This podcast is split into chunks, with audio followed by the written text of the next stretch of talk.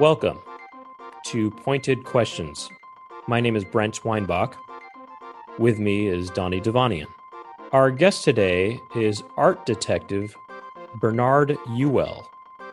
We will be talking to him about Salvador Dali and the world of fake art. On this episode of Pointed Questions. How much fake art is out there? How, how much coronavirus is out there? You know, both are invisible, very, very difficult to determine Mhm. until they hit and hurt someone. It's quite a lot. Uh, Thomas Hoving, when he was the director of the Metropolitan Museum, estimated that of all the artworks that were offered to him, either for purchase by the museum or for donation by the donors, he found that about 40% of them were fake. When he said that, I was a little bit startled, but that was some years ago. I've been following it ever since, and I think he was probably pretty close. I've also seen that uh, that estimate or estimates in that range um, come from other sources. So, nearly half of the art that's out there circulating and being sold and purchased is not authentic.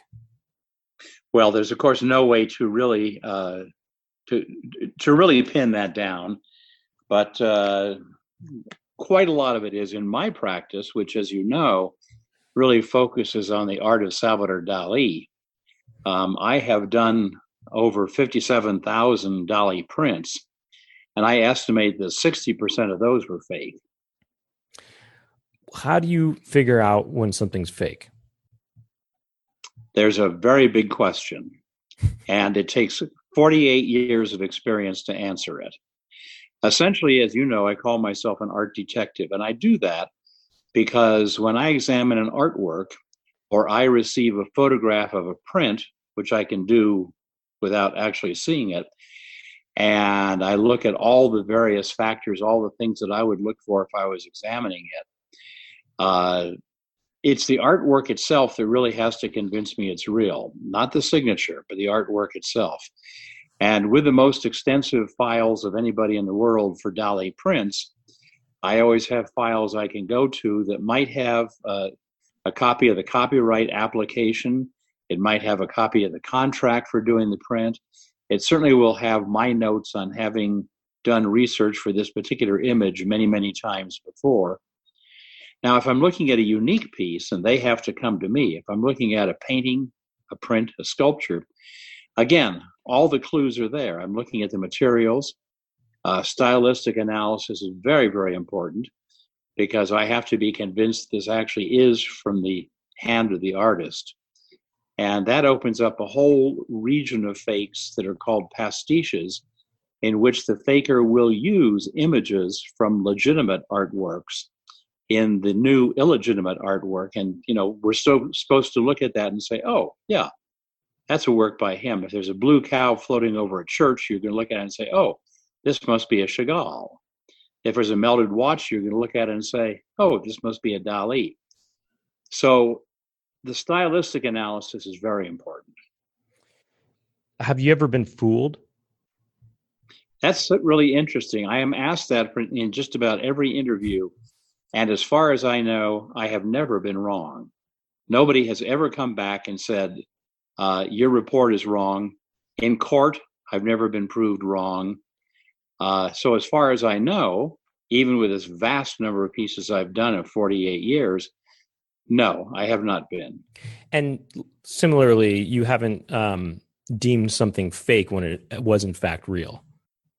I've not been aware of that as, of that either. hmm It's just a matter of doing so much that um, you really do know. And of course, there was a, a book published in the last couple of years called Blink, and that was about the uh, phenomenon of an art expert looking at a painting and knowing immediately that it's good or it's bad, and then having to examine it and look for all the clues that almost invariably bring the art expert back to that initial response.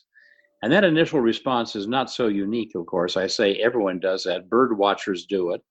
Bird flips across the road in front of them, and they instantly know, oh, that's a northern flicker. And someone who's not a bird watcher says, How could you possibly know that? And then they go back and they say, Well, let me see. It was a fairly large bird, at least the size of a robin. It had a, a flight pattern that was very distinctive for a flicker. And I saw a little flash of red. Oh, all of these are clues that your brain sees immediately. And with all of that experience, goes through the process and comes up with an answer that something's wrong here. Are you able to do that? Oh, absolutely. So yeah. you can look at something. I, I really do. Five seconds or less and determine if it's fake or not. The initial response is something that is really, really critical. Again, uh, quoting Thomas Hoving, he said that when he was being a fake buster, uh, he would write down his very first response to an artwork.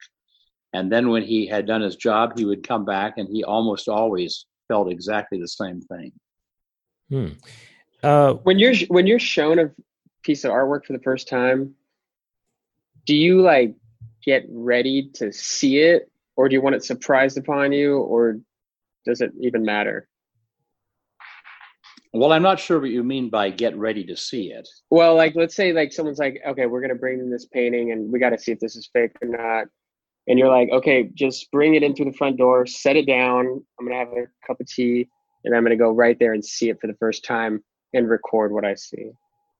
Uh, good point. I, I, I, think that's well that's well laid out. Uh, that essentially is what I would like to do.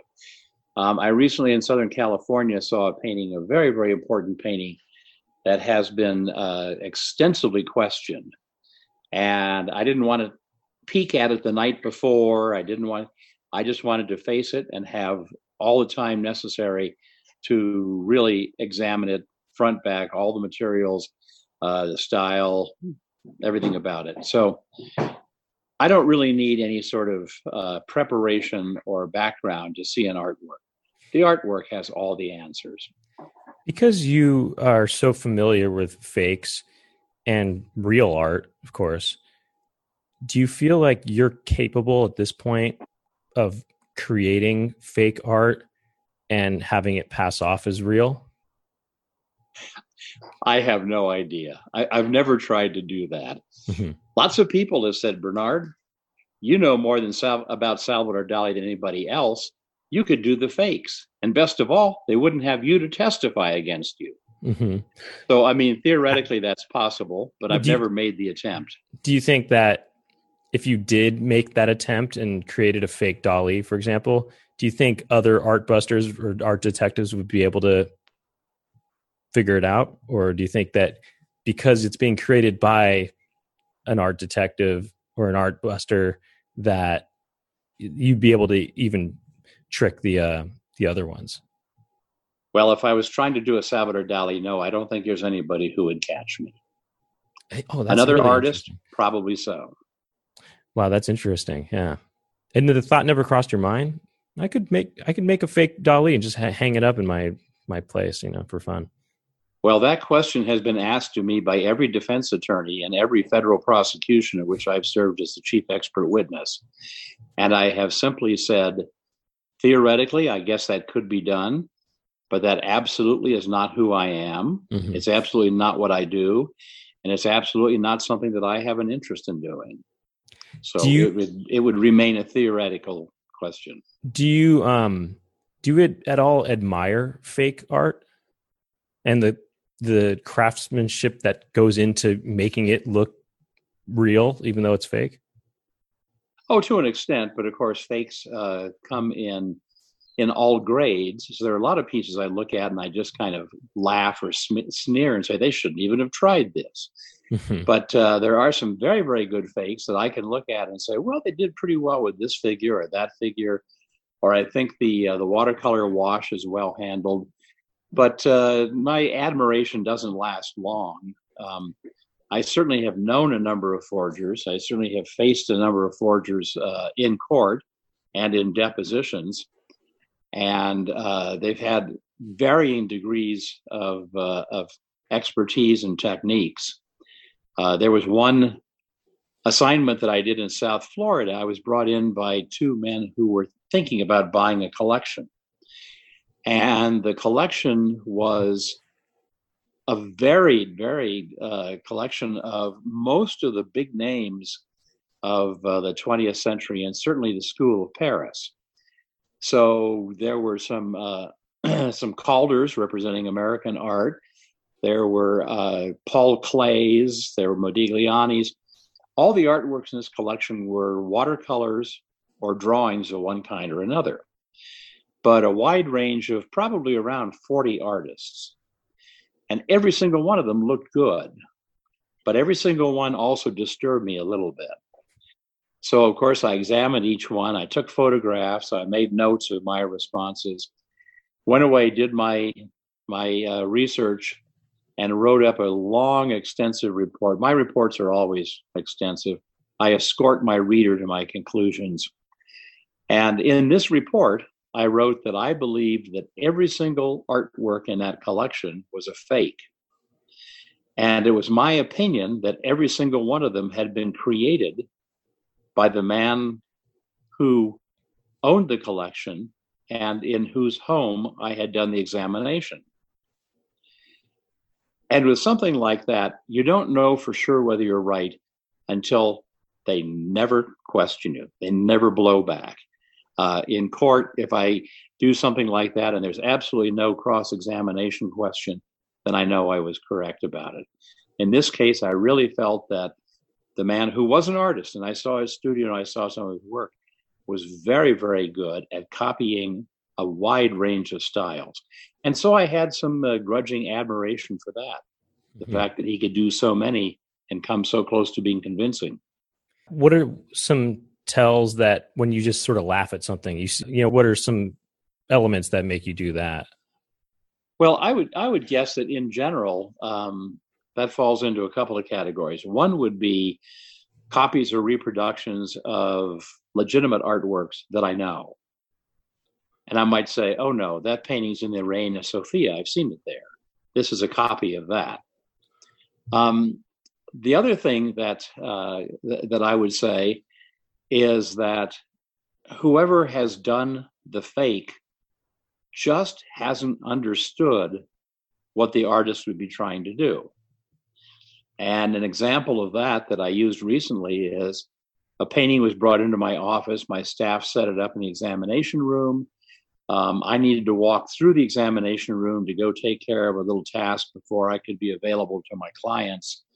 And as I walked through the room and, and, and said hello to them, I glanced at the easel and saw a portrait that appeared to be by Picasso, by Pablo Picasso and it looked like it was one of the uh, the portraits of Jacqueline, one of his uh, his uh, mistresses, and, and, one of his wives, as a matter of fact. But it wasn't right. It just wasn't right. So I went, took care of my little piece of business, came back, stood in front of the painting, and I knew right then what was wrong with it. Whoever had done it had done a cubist painting in the style of Picasso, but didn't have a good enough understanding of cubism to really pull it off. And so that that that's always a giveaway that uh, oh they're trying to do something but they don't really understand what they're doing.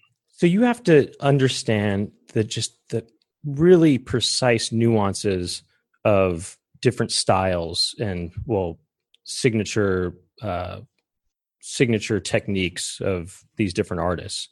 And how do you become? I, I know you mentioned forty eight years. How do you how, even in those 48 years, how do you become so familiar with these very slight nuances of these artists? Well, well, let's be clear. I can't do that with all artists. Mm-hmm. Oh, I can't just do the ones that with most artists. Yeah, I can't do that with a lot of artists. But if I have seen a number of works by an artist, my brain is going to do that calculation. It's going to say there's something off here. There's something you haven't seen before. Check it out and find out what the answer is. With Dali, of course, the answer is I've done a couple of thousand Dali uniques. I've appraised the collection of the Dali Museum. I've seen lots and lots of collections that nobody knows exists and nobody else has seen. So it's just the volume of the material I've seen. And one of the things I will, uh, I mentioned uh, a bird watcher. It's because he's just seen a flicker so many times that he picked up the clues. If you're a mechanic and uh, someone drives an automobile into your shop, you may very well know something about how the engine is running just because of what you're hearing. So it's obvious that you need a lot of experience to do that. Um, sometimes, when I'm not sure about something, the research will show me. I might come across the original, of which this is a copy, or I might come across an original finished painting, for instance, or watercolor, of which this is supposed to be a preliminary drawing. And comparing the work of the artist, the actual work of the artist, with the work of someone else trying to look as if they were the artist working up an idea, I'll see the differences. Okay, when you look at the Picasso with the Cubism, how do you know he's not taking a cha- straying from normal Cubism and just trying to reinvent something and makes it a little bit different? And you see that and you're like, oh, that's definitely a fake. But maybe Picasso was just trying something out. Not possible. Very good question because the best artists tend to be experimental. Now, I don't mean that to sound as if that's uh, something flippant. Um, what I mean by that is they use the scientific method. They are exploring all the time. They're always trying something new. They're trying slight uh, slight changes.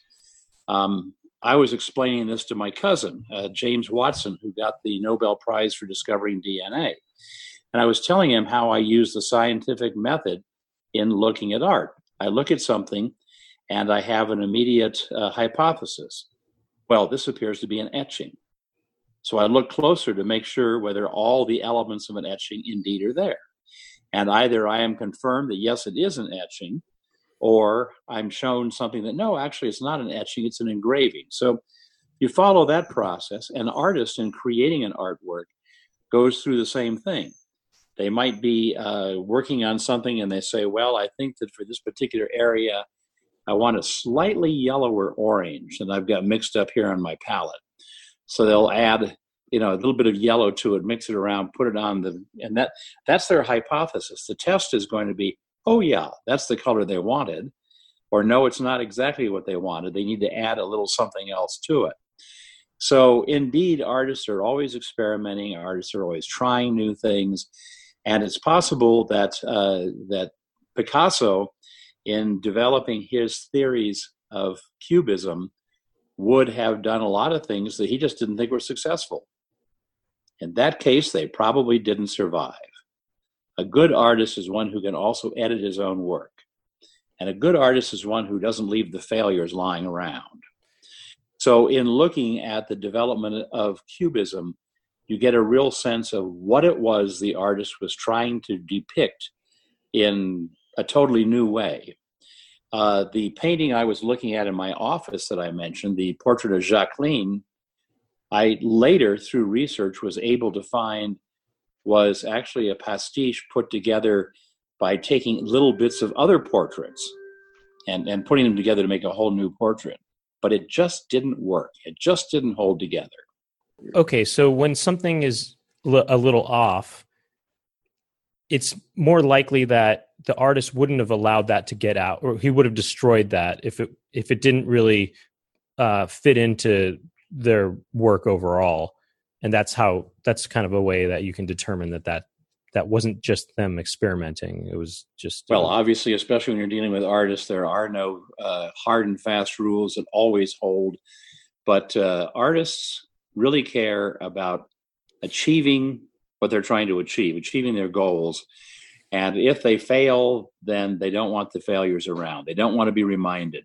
They might hold on to something and say, well, I'm going to come back to this later and see what it is I don't like about it. But in general, artists are going to destroy or paint over, perhaps, something are, that didn't make so it. is, is that something that you're aware of then? Is that well, if that was a, a, Picasso, a true Picasso, that was a, a, poor work of his.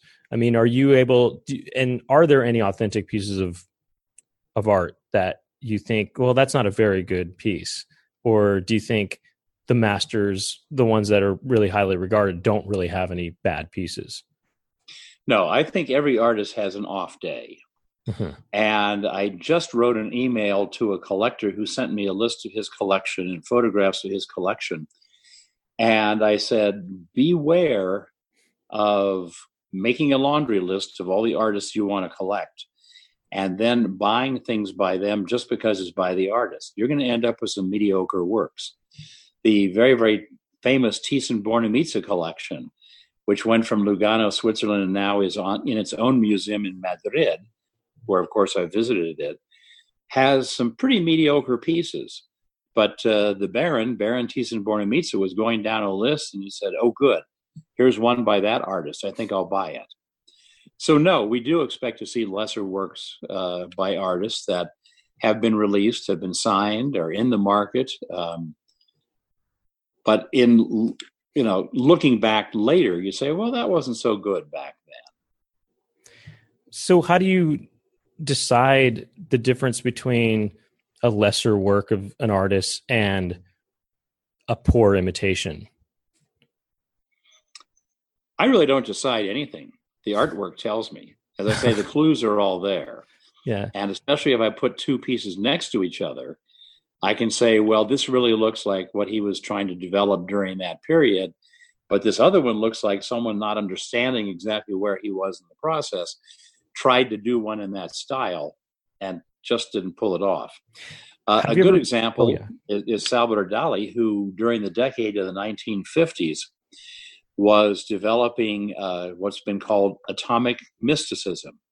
With the explosion of the atom bomb, Dali suddenly picked up on the concept of of nuclear physics and started reading everything he could get. He was always very, very interested in in science.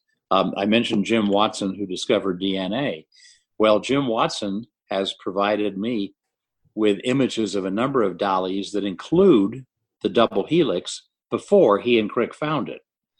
So Dali did that sort of thing, and he was very, very fascinated by the whole concept that everything is made up of molecules, and then the molecules are made up of atoms, and the atoms are made up of subatomic particles. And as more and more discoveries were made of subatomic particles, smaller and smaller and smaller, he was reading about this, and in his art, he started painting things made up of many, many component parts. And there's a painting that I'm intimately associated with right now that was the culmination of that entire 10 year period. But there are probably 30 paintings during that period where he was playing with that idea of everything. Even we as people, even we as, as, as, as bodies, are made up of tiny little particles. So I might see something that someone else has done, not understanding where Dali was in that process but they're going to take a figure and divide it up into lots and lots of little particles. But it's not going to quite work. It's not quite going to be convincing to me. What drew you to Dali? Why is that your focus, or he your focus? You know, when people ask me that, I will sometimes uh, quote Karl Marx. Karl Marx was asked what he thought of Engels, and he said, Engels' prominence is made possible by the flatness of the terrain. I was drawn to Dali because nobody else would touch him. Nobody else would become the man for Salvador Dali. Everybody knew there were lots and lots of fakes. Nobody knew how to tell the difference. Everybody knew there were a lot of dangerous players in the market. People warned me. They said, That's dangerous. You're going to be running up against the mafia. Uh, your life is going to be threatened. Your kids are going to be threatened all of that turned out to be true over the years. But I was able to keep working, meeting anybody who could tell me anything, traveling as necessary, examining a huge number of artworks, and really developing, starting in 1980, the expertise so that by 1987, I really could tell the difference between the fakes and the real ones. And so I became the expert witness in all the federal prosecutions that were just starting up about that time and ran through about 1994. And every one of those prosecutions brought me an enormous amount of information. Some of it might be publishers' files, it would be printing plates, it would be uh, drawings used to work up a fake. Um, just an enormous amount of that's how you get to 57,000 prints. You do a case that's got 3,000 prints in it here. You do a case that's got 1,800 prints in it there. So um, everything I see adds to my knowledge and my sense of what I know and what I don't know. And it's always critical to know what you don't know. So you focused on Dali because nobody else was kind of covering him as much. No, not brave enough. Initially, that was that was quite true, and everyone was warning me off.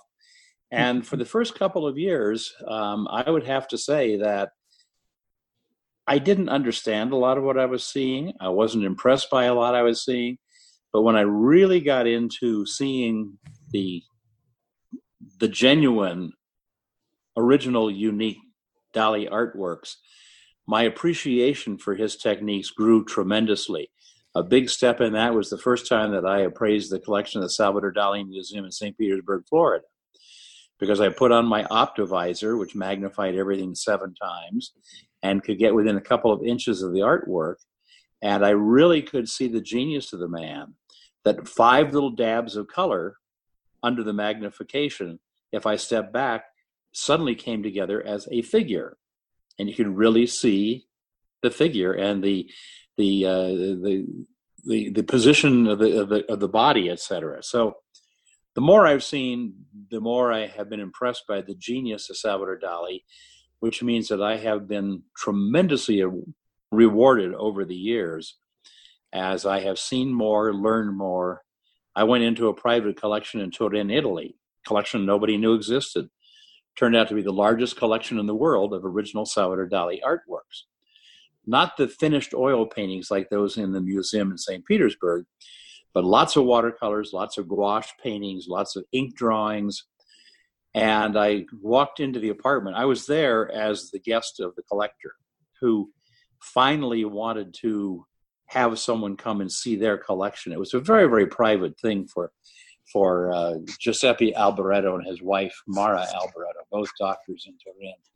And they had a very, very close association with Salvador Dali. But they finally said, well, nobody knows this exists. And when we showed a few pieces publicly, uh, the charges were made that they must be fake because nobody had seen them before. So they had me fly over to Turin. Uh, I had as my travel companions the Baron Philippe de Noyer and the Baroness Guilaine. this absolutely delightful French couple. We became very, very close friends. They came to my wedding in Colorado. They came to see me here in Santa Fe. Um, we traveled to Europe together several times. And when we got to where the collection was, uh, we walked in, and the Baron and the Baroness, knowing the collectors, were greeting and meeting and catching up and talking about family news and such. And I walked past them all into the living room, and there were floor to ceiling Dalis just on every wall. And I was just stood there stunned. And when Mara Albaretto, Dr. Albaretto, came in and stood next to me, she turned and she looked at me and she went back to the others and she said, He is crying. We have found our Dali expert. because the opportunity to see that collection was just overwhelming. And that's happened over and over and over. So you when you originally got into Dali, it wasn't because you were a fan of his or a big fan of his work.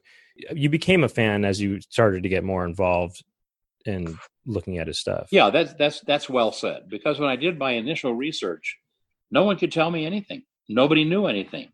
They could warn me off. They could say, "Well, there are lots and lots of fakes, but no one knows what the real ones and the fake ones are."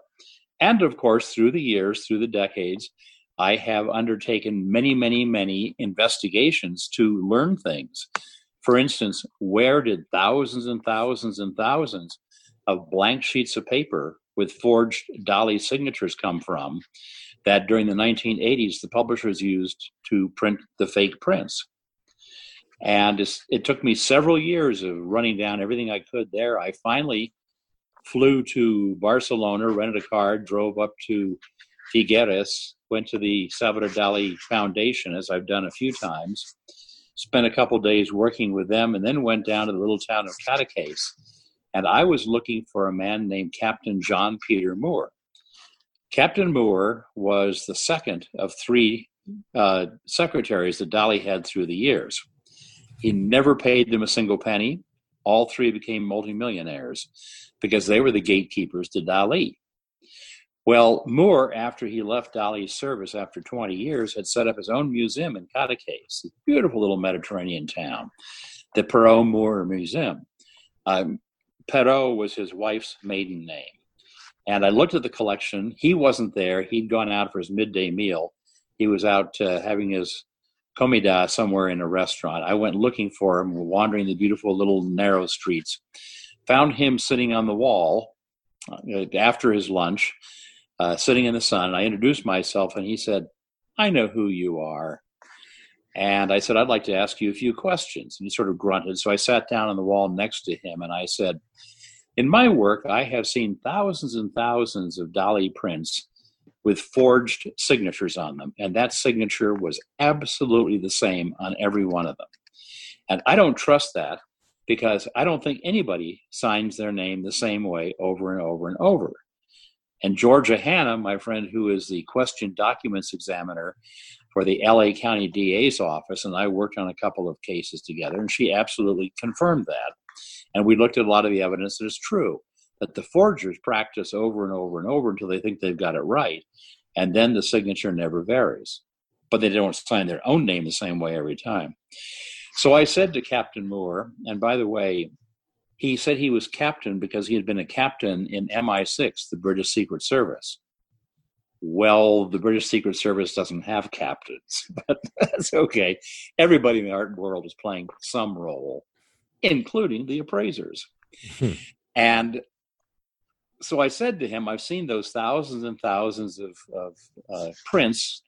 I've also seen several thousand blank sheets of paper, mostly Arches paper and BFK Rives paper, with exactly the same signature on it. And then there's your book the 678 True Signatures of Salvador Dali. And I think that book has got forged signatures in it too. And I think you did all of those. He hmm. turned very slowly and looked at me and he said, You are not so smart. My wife, Catherine, did some. So uh-huh. I finally had investigated and found the answers to where all those signatures that the dealers always said, "Oh, he's Dali signed these before he became a recluse in 1980. He signed this paper." And fortunately, uh, working with the paper manufacturer Arjomari, it's a paper mill south of Paris, I also found out that I could date the watermark of the paper, so I could prove to a jury that the paper had been manufactured three or four years after Salvador Dali stopped signing prints and stopped signing paper for prints and was physically incapable of signing his name. So, do you know Dali's family? Or do you, I mean, do you, are you friends with them? Dali had no family. Uh-huh. He had a sister, Anna Maria. I own a watercolor by Anna Maria. Uh, she died just a couple of months after Dali did. They were estranged all their adult lives. Uh, he was estranged from his father and his mother at quite an early age. And uh, Dali and his wife Gala never had children together. Hmm. And as a matter of fact, I am totally convinced that they never consummated their marriage. Really? So a couple of years ago, when uh, a lawsuit was filed against Salvador Dali by a woman who said that she was his love child because her mother, as a maid, had been in Cadaqués one summer when the young Salvador Dali was there and they had conceived her I knew it was absolutely ridiculous. That, of course, was finally put to rest when a court uh, ordered that the body of Salvador Dali should be exhumed from his uh, his grave under the uh, the stage of his museum in Figueres. In fact, I was standing on the stone right over him on the day that that happened, and they did a DNA test, and there was no truth to the paternity suit at all. And that day at the foundation, we had asked the foundation people, well, if you do that tonight, do you think you're going to find any evidence that, and they all said, oh, no, no, no way. Because we just knew that was not part of his lifestyle. Okay, interesting, huh? So he wasn't, uh, he didn't have relationships with women. He had a lot of relationships with women, and most of them were pretty strange. He was more of a voyeur than he was a lover. Uh, as a young man, of course, he was very, very known to, along, along with uh, Federico Garcia Lorca, uh, uh, uh, to you know to be uh, some of the gayest blades on the beach at Rosas, hmm. and he had other boyfriends and and was pretty flamboyant about it. But you... no, he had one of the problems with his relationship with women is that when he was six years old, his father, who was a notary in Figueres, had opened up a big book of uh, venereal diseases on the piano. And every day he'd turn a few pages to another horrifying uh, illustration. And young Dali, who was pretty neurotic at six years of age, would creep into the room and, with the uh, psychological approach retreat conflict, uh, go over and look at the picture and then run away screaming. So he saw these photographs about uh, horrible things that could happen to female and male genitalia, and that stuck with him. Are you one of the top experts on Dali in the world? I believe I am the top expert. There mm-hmm. are a couple of other people who claim to be, and I can document that they are crooks.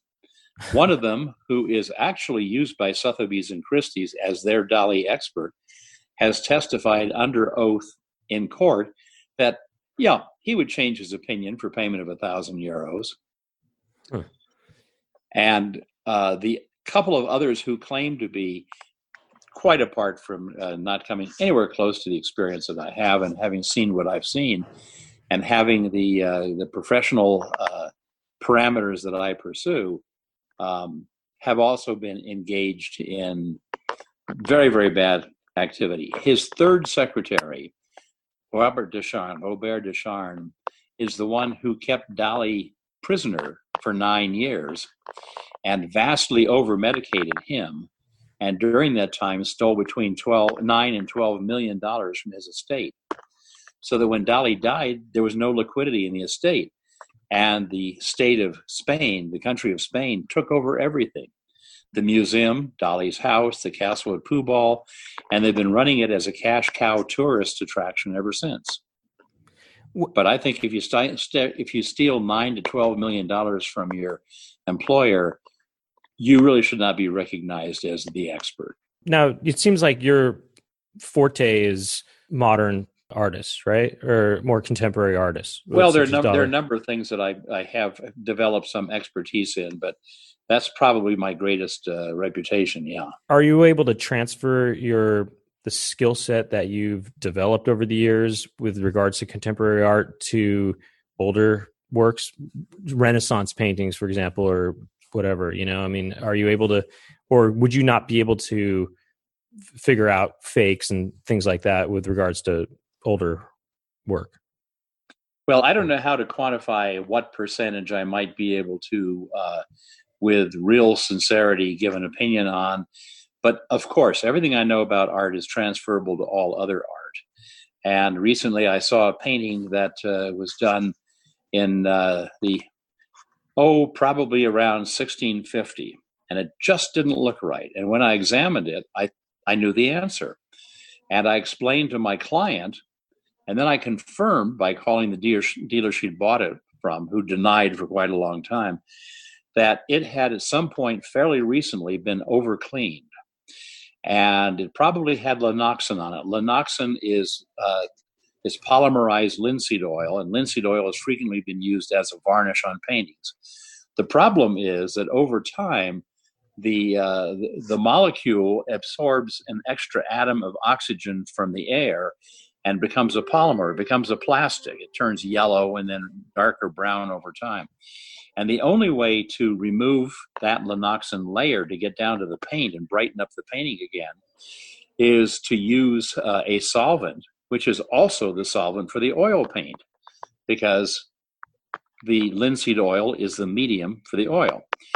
And if you do that, and as a as a conservator, I have done it many, many times. You have to be extremely careful because you can work your way down through the linoxyn layer and then immediately be on top of the original paint, and that will come off too if you don't know exactly what you're doing. Well, I looked at this painting and I said, someone has overcleaned it. They've taken off a lot of paint, all the the the, the background, the shadows, etc., in the forest here, and they have repainted it with what I identified as mummy brown.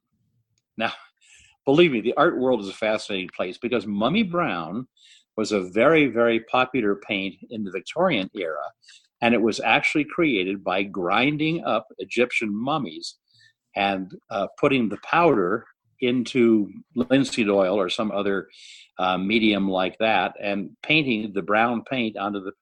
But it's very, very. Um, it, it has a particular look. It's very, very flat. So I thought, well, someone's removed a whole lot of the background paint here, which would have been thinner than the trees and such in the foreground, and has filled in with mummy brown, and that's what I'm seeing. So the art detective work can lead into fascinating places. When you describe these these when you describe these stories of you traveling to different places and meeting different people and looking for different clues and all these things you know it sounds like it sounds like a detective. I mean as you have described yourself as a detective i do. sounds like eh, um, a, a, detective investigating a, a murder scene or something like that right? So similar to detectives sometimes being in situations that might be kind of dangerous. Has any of your detective work doing art detective work led you into situations where you were threatened or you know you, you felt like you were in danger in any kind of way? Well as i said i was warned off in the very beginning because of the dangers.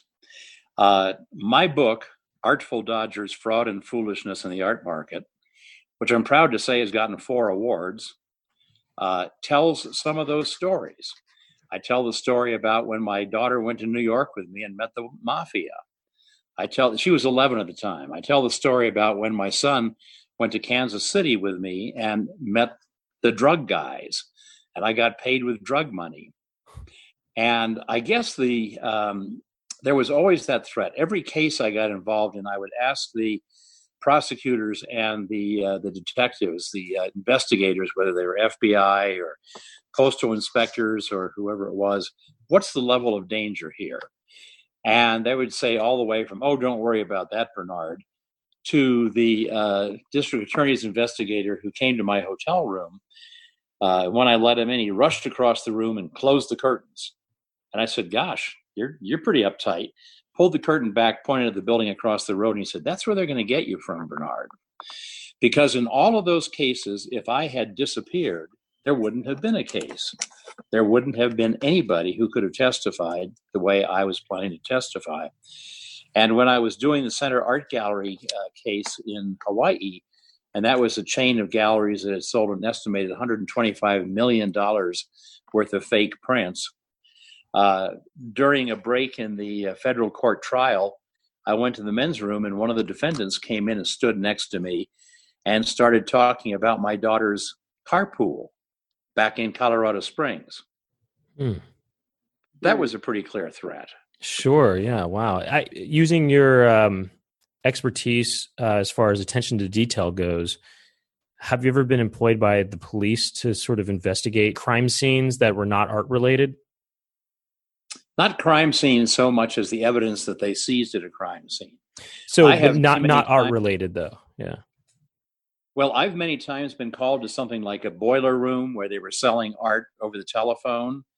And when they busted the boiler room, they had announced to all the people who were on the telephones there stand up, hang up the phone, do not give an explanation, just hang up the phone, step away from your desk.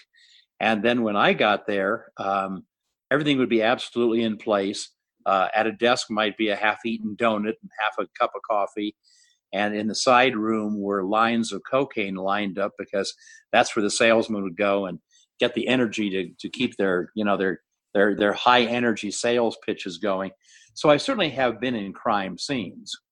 Uh, but my job was really to look for evidence like um, how the prints had been produced what was in storage what the inventory was and then i would also look at the uh, the scripts the salesman had that they would use in making the calls. So if someone said, Well, this sounds pretty interesting, but I guess I'm going to have to ask my husband, they would then have three answers that they could give reading from the script. So I've seen a lot of evidence and I've seen a lot of that kind of stuff, but mine has been a slightly different job from the other investigators.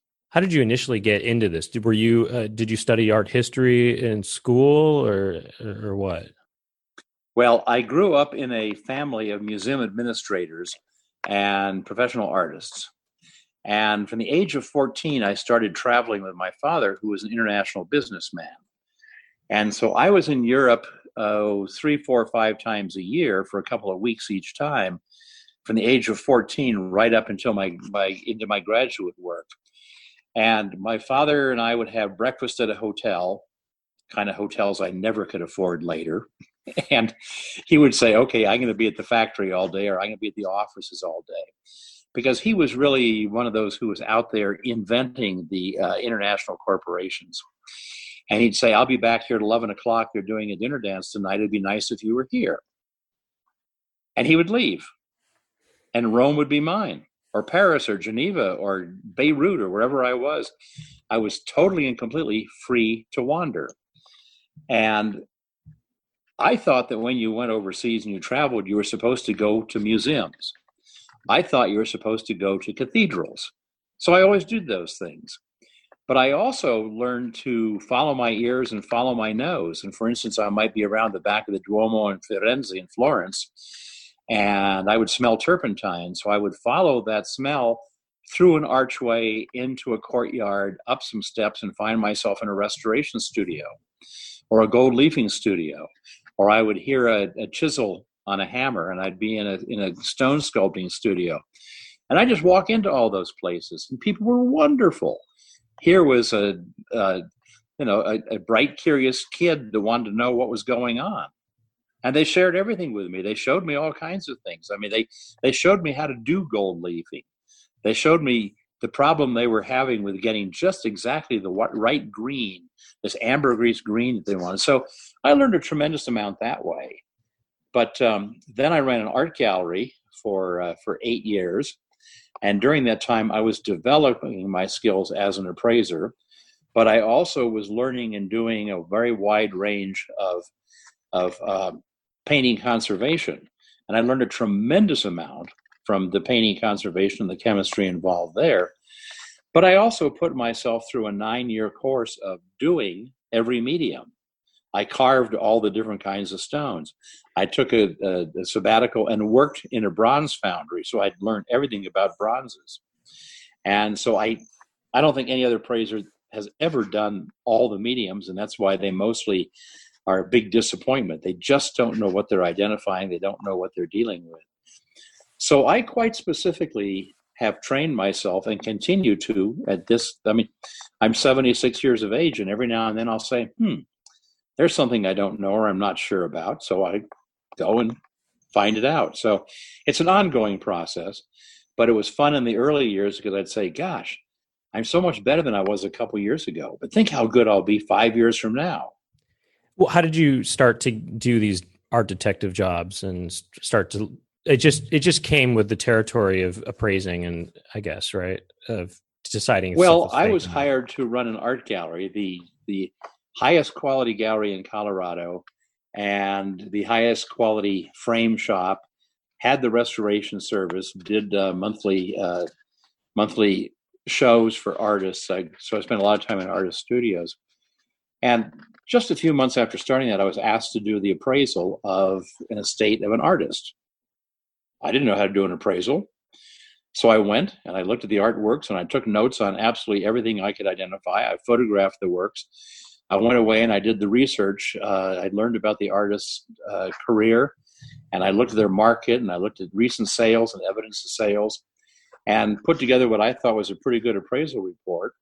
Turned out it was a good appraisal report, but I was rather fascinated because that's all the things I've been doing in graduate school. That's what I was doing as a PhD student, dealing with artworks, doing research. I thought there's opportunities here to, to publish, to write, and I ended up as an analytical art columnist in a whole series of art magazines. Um, I published over 100 articles. I'm working on my second book now. Uh, and I thought there are opportunities for public speaking, and I've done over 100 lectures, so that was true. Uh, I taught valuation law at five universities. So uh, I, w- I was able to use this core um, profession to do lots and lots of other things. And every single one of them would lead to something else. If I did a court case, I might have an article to publish, or I might have something that I could include in my next lecture. So Uh, it's been, you it's been a wonderful career.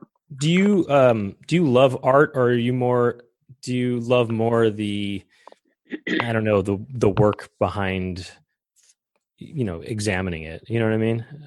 Yeah, I, I I can't parse it out. I can say I've had more fun than anybody else I know. I have such a tremendously rewarding career in so many ways. One of the rewards is just the clients I deal with. Uh, I do telephone consultations every day on Dali prints, and just those conversations alone are very, very rewarding. They're good opportunities to do a lot of uh, a lot of teaching, a lot of education. But I I love uh, picking apart an out, artwork, seeing how something was done, the the uh, the skill of the artist, and sometimes something was tried which fails. And with my painting conservation uh, experience, I will see those failures. I'll know what's wrong here. But I really, really make sure that I take the time to really look at the art because that's where the rewards are. And art dealers, for instance, just don't look at art. I, I'm amazed. They really don't. I'm constantly pointing out things to them. One dealer had me come to look at a couple of etchings he just bought, and they were by Matisse. Well, I pointed out to him that one of them had been printed from a plate that Matisse had after the legitimate edition was printed, had carved his initials in along with a date, which printed backwards in the print. And he hadn't noticed that those weird little lines in the in the, in the sky of the image were actually a cancellation of the plate so that legitimate prints could not be made from it ever again. And the second piece, I pointed out to him that the pencil signature of Matisse was misspelled because I've learned to look and they don't. Uh, Is it's there all any, rewarding. is there any value to fakes? Um, and have any are there any known well known fake artists or fa- uh, fakers? And is there d- do those become works of art in their own right? You know, Well, the, the the official legal answer is no. There is no value because you cannot sell an artwork that doesn't have a good title, and if it's a fake, it doesn't have a good title. At the same time, if you brought a piece to me and I said, "I am so sorry, but this is not real," and you said, "Well, I've got a friend who wants to buy it," I would say, as long as you tell the friend what it really is, you guys can certainly, you know, hit upon a value, and but it, there has to be full revelation there. Sure. Um, but I guess what I mean is, some- is yeah is there is there value to a piece that everybody knows is fake but it's uh there's something about the way that the fake was made that makes it unique and interesting to people that they ha- kind of appreciate it in its own way uh Well, that's you're asking a lot of really good questions. I'm impressed. Um, I have steered fakes to uh, to study collections uh, at art schools, universities, museums, where along with my notes about everything that's wrong with the piece and how I knew it was wrong, uh, students can study it and see what has been done wrong. So there's always an opportunity to learn from a fake, just as there is to learn from a genuine work. Um, there's some value there.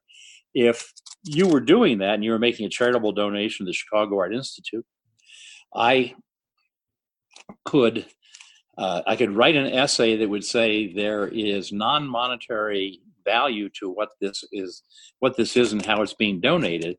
But officially, I couldn't put a dollar value on it because it should not trade hands uh, in the regular market. and in other words the there you don't own any fakes and proudly you know you don't have any fakes hung up on your wall oh that's actually a uh, that's a fake Dali but i like it because it has this weird you know aspect to it or something like that you know there you you don't you don't have that kind of appreciation for fakes where you would actually celebrate them in some kind of way Well, I actually own lots of fakes. okay I've never bought one. Yeah, I've never okay. bought a Dali of any kind. yeah I've never sold a Dali.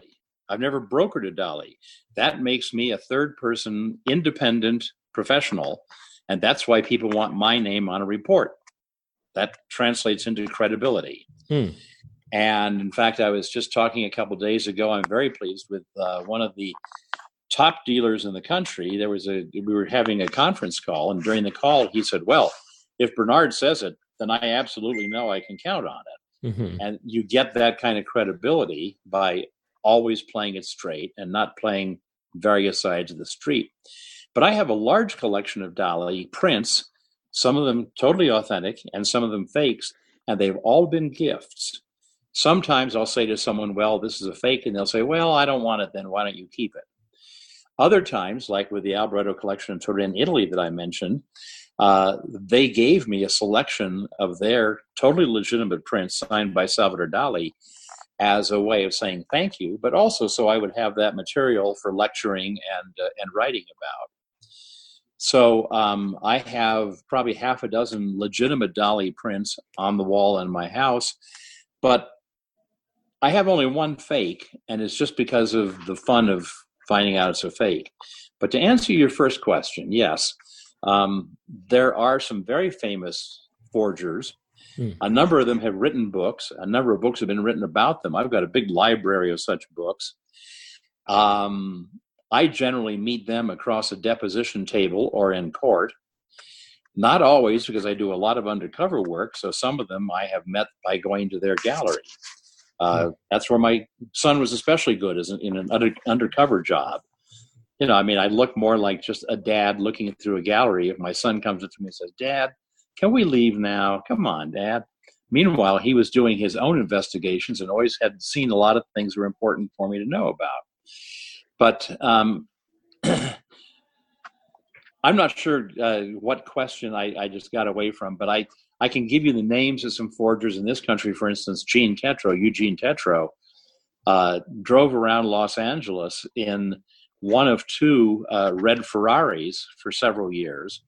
And the police said, We know he's doing drugs. We know he's selling drugs. He doesn't have any obvious source of income.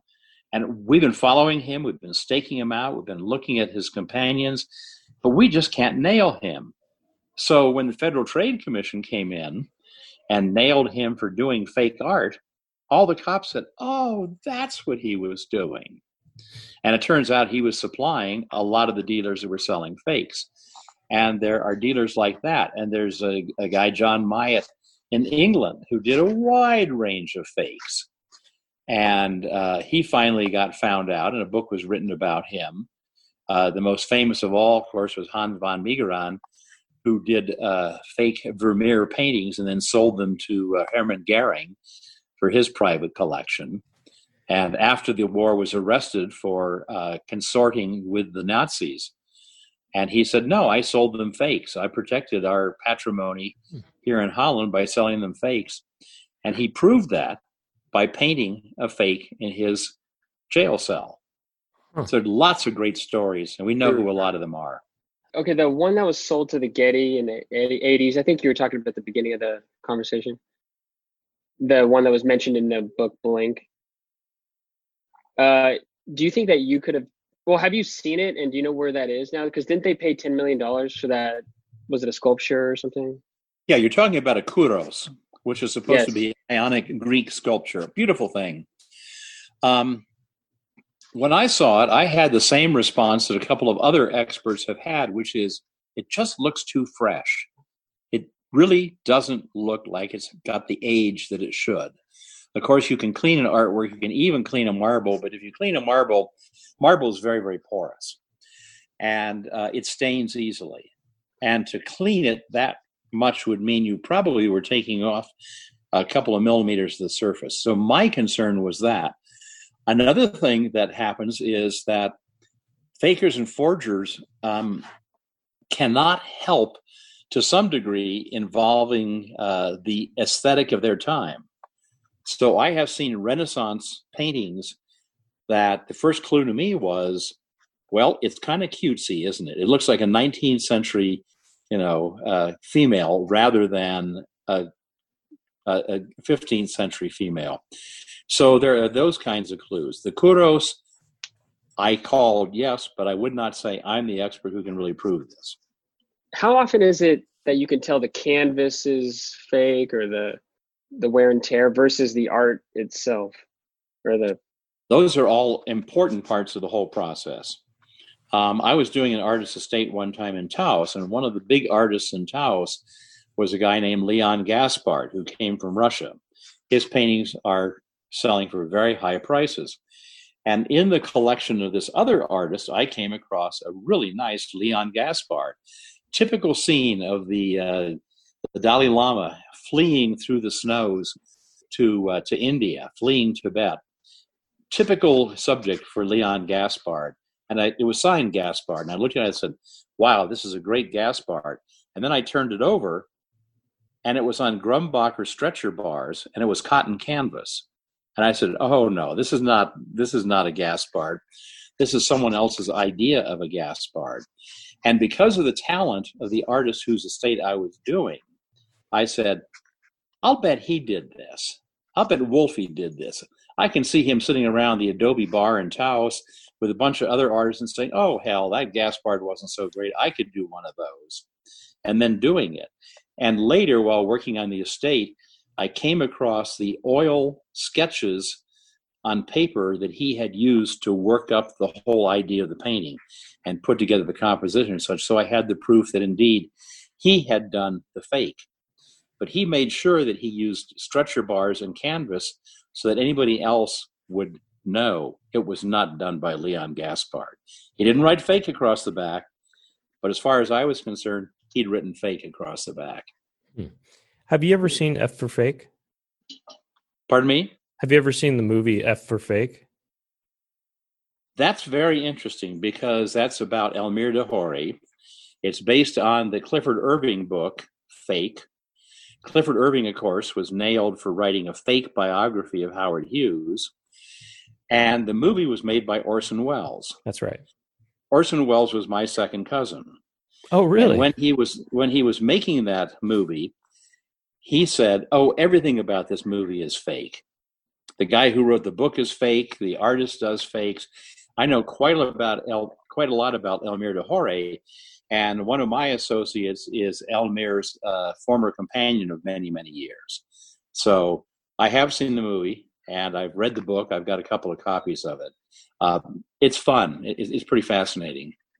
Uh huh. You like that movie? I like the movie, but I it's disappointing too. Uh, oh, okay. and, and Orson didn't like it. Or, Orson oh, didn't really? think it was a real success. Okay. Yeah. Uh, I mean, I guess I, I asked because um, I wondered if you liked it uh, particularly because it's sort of related to what you deal with. Yeah. Well, anything like that is of interest to me because I always learn something. You ever been alone in a room looking at a piece of art? Maybe you've been checking out for like days and days, and maybe you're even a little bit tired or something, and you just you think that it's alive or haunted the piece of artwork. I don't know that I would put it in those terms, alive or haunted but I absolutely have gotten some very, very strong messages from artworks that show that the artwork is highly successful because the artist has been able to put into his painting what he was feeling, what he was trying to depict. Um, there's one artist, for instance, who I, when I met her, I said, "Oh, I've appraised a bunch of your paintings, and I'm really glad to have the chance to ask you about them because they're mostly red and black they're turbulent and i feel very very uncomfortable every time i'm doing one of your your paintings. It feels to me like there, there there's fright there there's maybe even terror there's a lot of pain and i get that from the paintings themselves and she said you're the first person who's ever said that to me. I have throughout my life been subject to absolutely crippling headaches and when I get a migraine, it can go on for days and days and days, and I can't do anything else. And the only way I can deal with it is not medication or anything else. I have to paint my way out of that headache. Mm. And every one of those paintings is my painting my way out of this terrible, terrible place. And you have picked that up from the painting. Have you ever decoded secret messages in paintings or in, in any any art actually? Oh, I've been shown hundreds and hundreds of them. you know, look at the grass down here. See the way the grass is. I'm sure it spells out letters and all kinds of stuff like that. Um, there is a scholar uh, named uh, Dr. Chris Brown who has made a secondary career out of writing books about things like that, about Leonardo's secret messages, real Dan Brown kind of approach to that. Mm-hmm. Um, I have not. Mm-hmm. And I've never been shown one that I really thought was credible. Um, it's kind of like the, uh, the, the head of the archives at the Smithsonian Institution saying, "We have 1,800 treasure maps here in the Smithsonian, and not a single one has ever led to treasure." What was your number one proudest discovery um, in the art world that, and maybe is was the most, uh, maybe one of the biggest contributions to information about art? Something I'm working on right now that I can't talk a whole lot about, but it's a really, really major Salvador Dali painting. It's a masterwork, and masterwork, the definition for Dali is that it is over five feet in one dimension. So it's a big painting, and he worked on it for over a year. And this one has been gone for 50 years. The Fundacio Gala Salvador Dali in Figueres, the Dali Foundation, has got a black and white photograph of this artwork in their catalog raisonné, but they don't know the dimensions, they don't know the medium, they don't know where it is.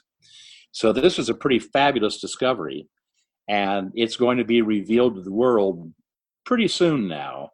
But this is a, a Dali of a stature that has not been available in the market for many, many decades, and arguably never will be again. So that's pretty thrilling. And the other one I would say is a Jackson Pollock, which was poo pooed, was the subject of a movie titled Who the Hell is Jackson Pollock? And when I finally got to take a look at this, I not only authenticated it as a true Jackson Pollock, but I figured out exactly where it fit into his work and his career. And that is going to be a movie. We're working oh. on that now. And I'm proud to say that I've been cast to play the appraiser.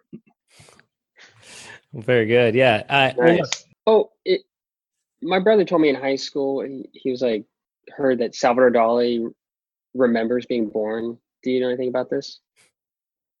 I don't believe that at all. That's the kind of thing that Dali said. Dali said a lot of things to confuse people. And he also said, uh, it's confusion that is the best.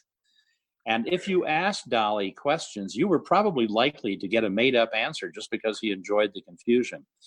Dali was born into a family that something like 18 months earlier had lost an earlier, an older child who was named Salvador. And all the time he was growing up in his younger years, he was sort of not who he was supposed to be. He was supposed to be the older brother who had not survived. So he had a real identity crisis, and he really talked a lot about his early life and the and the angst. And then finally, when he read and then met Sigmund Freud, he went a lot into uh, past life stuff.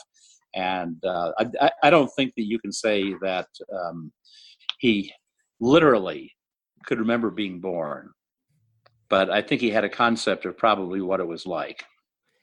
Um, aside from your book, is there anything else that uh, you'd like people to know about? Well, I'm having a lot of fun right now. Uh, I, like everybody, am staying out of public. I live in a private inn holding within a closed to the public national park. I'm in, in a canyon outside of Santa Fe. I am recognized as the uh, caretaker for the park, so I hike it every day with my dog. So I've got absolutely ideal circumstances, except that my lady love is coming back from South Florida. And when she comes, I want her to be alone here at the house for two weeks. So I'm going off to my wildlife preserve in Colorado at 9,200 feet. And that is absolutely ideal because I'm writing a book, another book. And to have two weeks alone on the west side of Pikes Peak is going to be a huge gift. That book is titled The Dali Dossiers Investigations into Endless Art Enigmas. And it's about these investigations I've done throughout my career that has revealed information like where did those thousands of, flat, of fake signatures come from? Well, look, thanks very much, uh, uh, Bernard, uh, for uh, for sharing all this information and um, answering our questions. Yeah, thanks, Bernard. That was great. Oh, my sure. pleasure to speak to both of you again. And good questions. Well oh, done. Thanks. Oh, thanks, thanks, thanks, thanks. good um, day to you both. Be safe and be well. Our guest has been Bernard Ewell. His book is Artful Dodgers Fraud and Foolishness in the Art Market.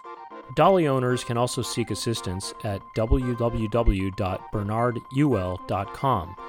That's B E R N A R D E W E L L.